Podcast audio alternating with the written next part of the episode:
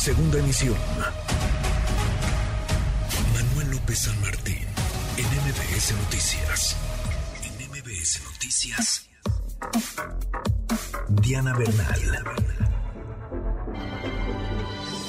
Diana, qué gusto, qué gusto saludarte como cada martes. Vaya que es ambiciosa la meta de recaudación del SAT para este año. Se necesita, me imagino lo tienen todo un plan, un plan de fiscalización, un plan de recaudación. ¿Cómo estás, Diana? Hola, Manuel, con el gusto de saludarte a ti y a tu auditorio en esta tarde. Y sí, efectivamente, este, la meta de recaudación es de más de 4 billones de pesos pero en este caso vamos a hablar de que el SAT tiene que recaudar por pura este, fiscalización y observancia del cumplimiento por parte de los contribuyentes 679 mil millones de pesos nominales más que lo proyectado para este año 2022 que ya concluyó. Y entonces el SAT pues, da a conocer en sus diversas redes, en su plataforma, un plan maestro de recaudación y fiscalización para poder alcanzar pues esta meta tan ambiciosa, Manuel. Y habla de que va a poner mucha insistencia en las facultades de las administraciones de recaudación, que son las que ejecutan y cobran activamente por la fuerza los créditos ya exigibles, los adeudos exigibles, va a seguir fiscalizando a grandes contribuyentes y también va a poner mucho énfasis en comercio exterior porque pretende ser más operativos para combatir el contrabando, tanto en almacenes, hechos operativos, como en carreteras. Y algo a lo que el SAT le está apostando muchísimo es a lo que llama gestión de autoridad. ¿Qué quiere decir? Bueno, en principio las autoridades no gestionan frente a los gobernados, sino actúan con imperio para imponerles actos, digamos, de molestia o de afectación.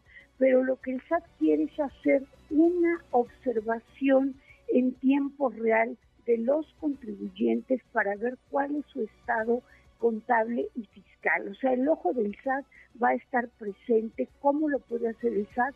Pues gracias a su maravillosa plataforma digital y gracias a todo lo que es la facturación electrónica que en tiempo real le permite ver al SAT qué ingresos están produciendo y cómo algunos contribuyentes estos ingresos los deducirán o los acumularán.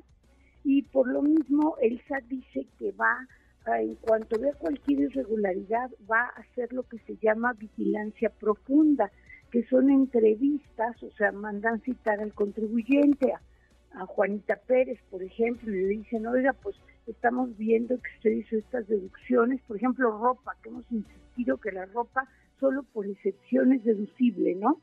Y ven notas de deducción de diferentes almacenes de ropa, oiga, no es posible, mejor regularícese.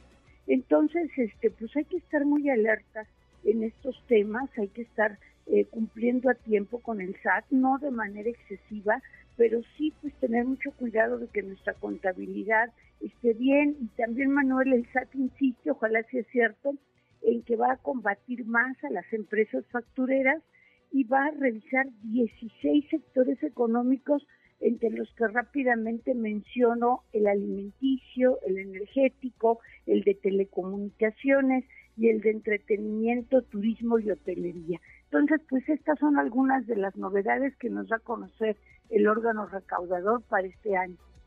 Interesante, pues sí. Vamos a ver si le sale el plan, el plan de fiscalización y recaudación, y si llegan a la meta, ¿no? Han, recaudado muy bien, bien, hay que decirlo, hay que le, han subido a la recaudación. No sé si necesariamente porque eh, cobran, cobran a todos los que no pagan o cobran más a quienes de por sí ya pagan.